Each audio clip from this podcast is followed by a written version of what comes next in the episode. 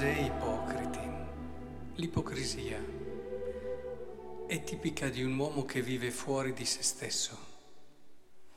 In fondo l'ipocrita è una persona che non ha trovato se stesso, si arrabatta, cerca e allora arriva appunto a delle cose che nascondono, non nascondono, non fanno vedere quello che pensa, ma quello che pensa in fondo non è quello che è è ancora alla ricerca, è coperto da tante cose che gli confondono la mente e questo non aver ancora trovato se stesso eh, fa sì che abbia un comportamento non lineare, che non abbia neanche quella lucidità per capire le cose più semplici.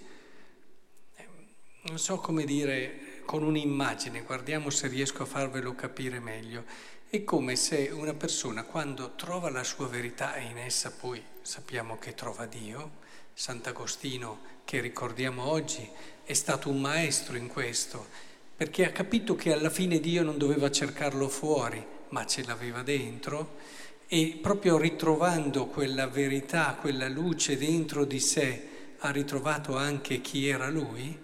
Ecco, in questa prospettiva, quando uno trova se stesso e, e se stesso e Dio sono lì a braccetto.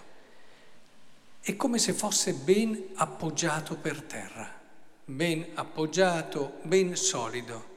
Quando uno non ha ancora trovato se stesso è come se fosse su un piede, è come se fosse in una situazione poco stabile e allora continuamente deve fare azioni, movimenti per tenersi in piedi. E queste azioni e movimenti non sono i movimenti più logici, più, più lineari, tanto che tante volte eh, fa cose anche in contraddizione con quello che dice.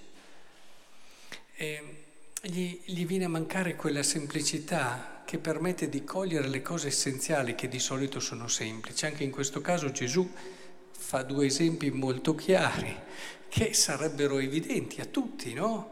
Cioè è chiaro che l'oro trae il suo valore dall'altare, così eh, quella che è l'offerta dal Tempio, eccetera, però poi quando si è confusi, quando non si ha chiaro chi si è e dove si vuole andare, tutto diventa confuso.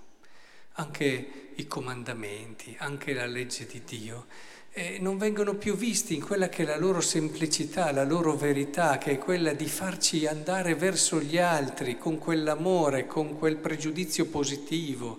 Avete sentito San Paolo nella prima lettura, ma è, bellissimo.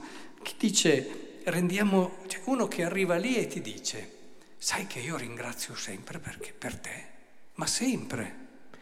E ringrazio sempre perché so le tue preghiere, so la tua operosità nella fede, so la fatica della vostra carità, so la fermezza della vostra speranza. Ma secondo voi questi qui erano solo così?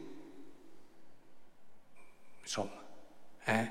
non erano solo così. Lo vediamo poi nelle lettere come San Paolo poi dice anche altre cose. Però parte di lì. Cioè il suo andare verso queste persone è partendo da quelli che sono i punti che può dire belli di loro. Questo è il modo evangelico e di un cuore semplice che ha trovato se stesso.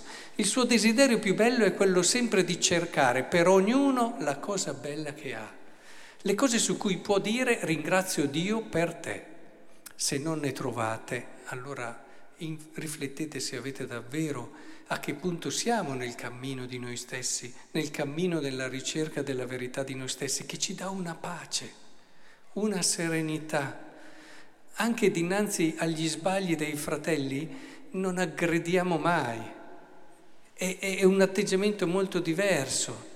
Mettete da parte quell'episodio del Tempio dove lì c'è stata una situazione che Gesù aveva un significato particolare, ma avrebbe avuto condizioni molto peggiori in altri momenti. Non ha mai aggredito, mai. Ha sempre cercato, pensate a Zaccheo, Zaccheo era uno che ne aveva fatte di tutti i colori, eh? aveva rubato, era stato disonesto, magari aveva anche dei morti sulla coscienza probabilmente, di gente che si è uccisa perché era rimasta senza niente, chi lo sa. Sicuramente era una persona che tutti consideravano una brutta persona. E Gesù E Gesù cosa fa? Sei una brutta persona, gli ha detto così?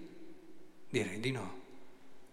Proprio a te, proprio a casa tua voglio venire oggi facendogli capire che per lui era importante.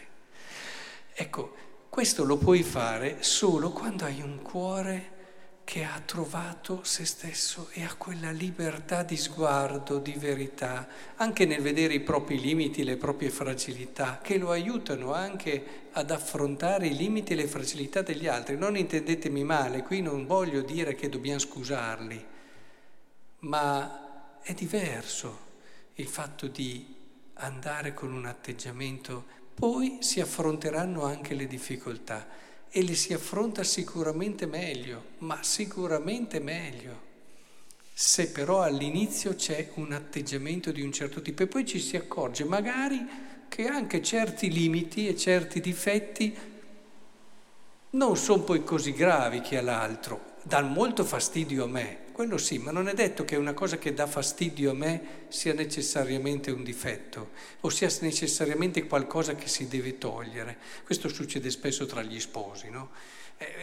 l'altro ha quel difetto lì, poi dopo ci si va a vedere, va bene, può avere quell'atteggiamento lì, ma è un atteggiamento che dà fastidio a te.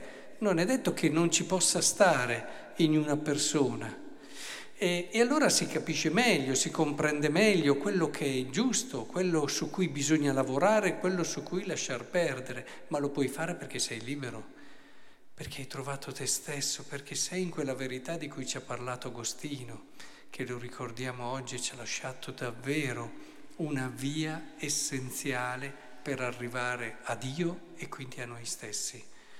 Quindi ritroviamo quel tempo di preghiera ve l'ho detto sempre, no? mezz'ora al mattino almeno mezz'ora alla sera, quel tempo fondamentale di meditazione nel quale dedichiamo spazio a ritornare dentro di noi, a lasciare che Dio si manifesti a noi e ci faccia conoscere quel capolavoro che ha pensato per noi. Scopriamo la verità che siamo al di là dei nostri limiti, dei nostri difetti, dei nostri sbagli, quella realtà bella che rimane sotto tutte queste scorie e ripartendo di lì potremo superare finalmente e non saremo come sempre che diciamo eh, faccio i buoni propositi e poi dopo ci ricasco sempre.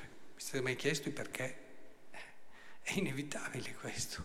Se non andiamo sotto questi limiti, sotto questi difetti, a riscoprire quella verità di bellezza che siamo, e allora ci accorgeremo che forse alcune cose le possiamo migliorare e le miglioreremo, altre ci accompagneranno e ci ricorderanno che Dio solo è colui che fa, che salva e che opera l'Onnipotente.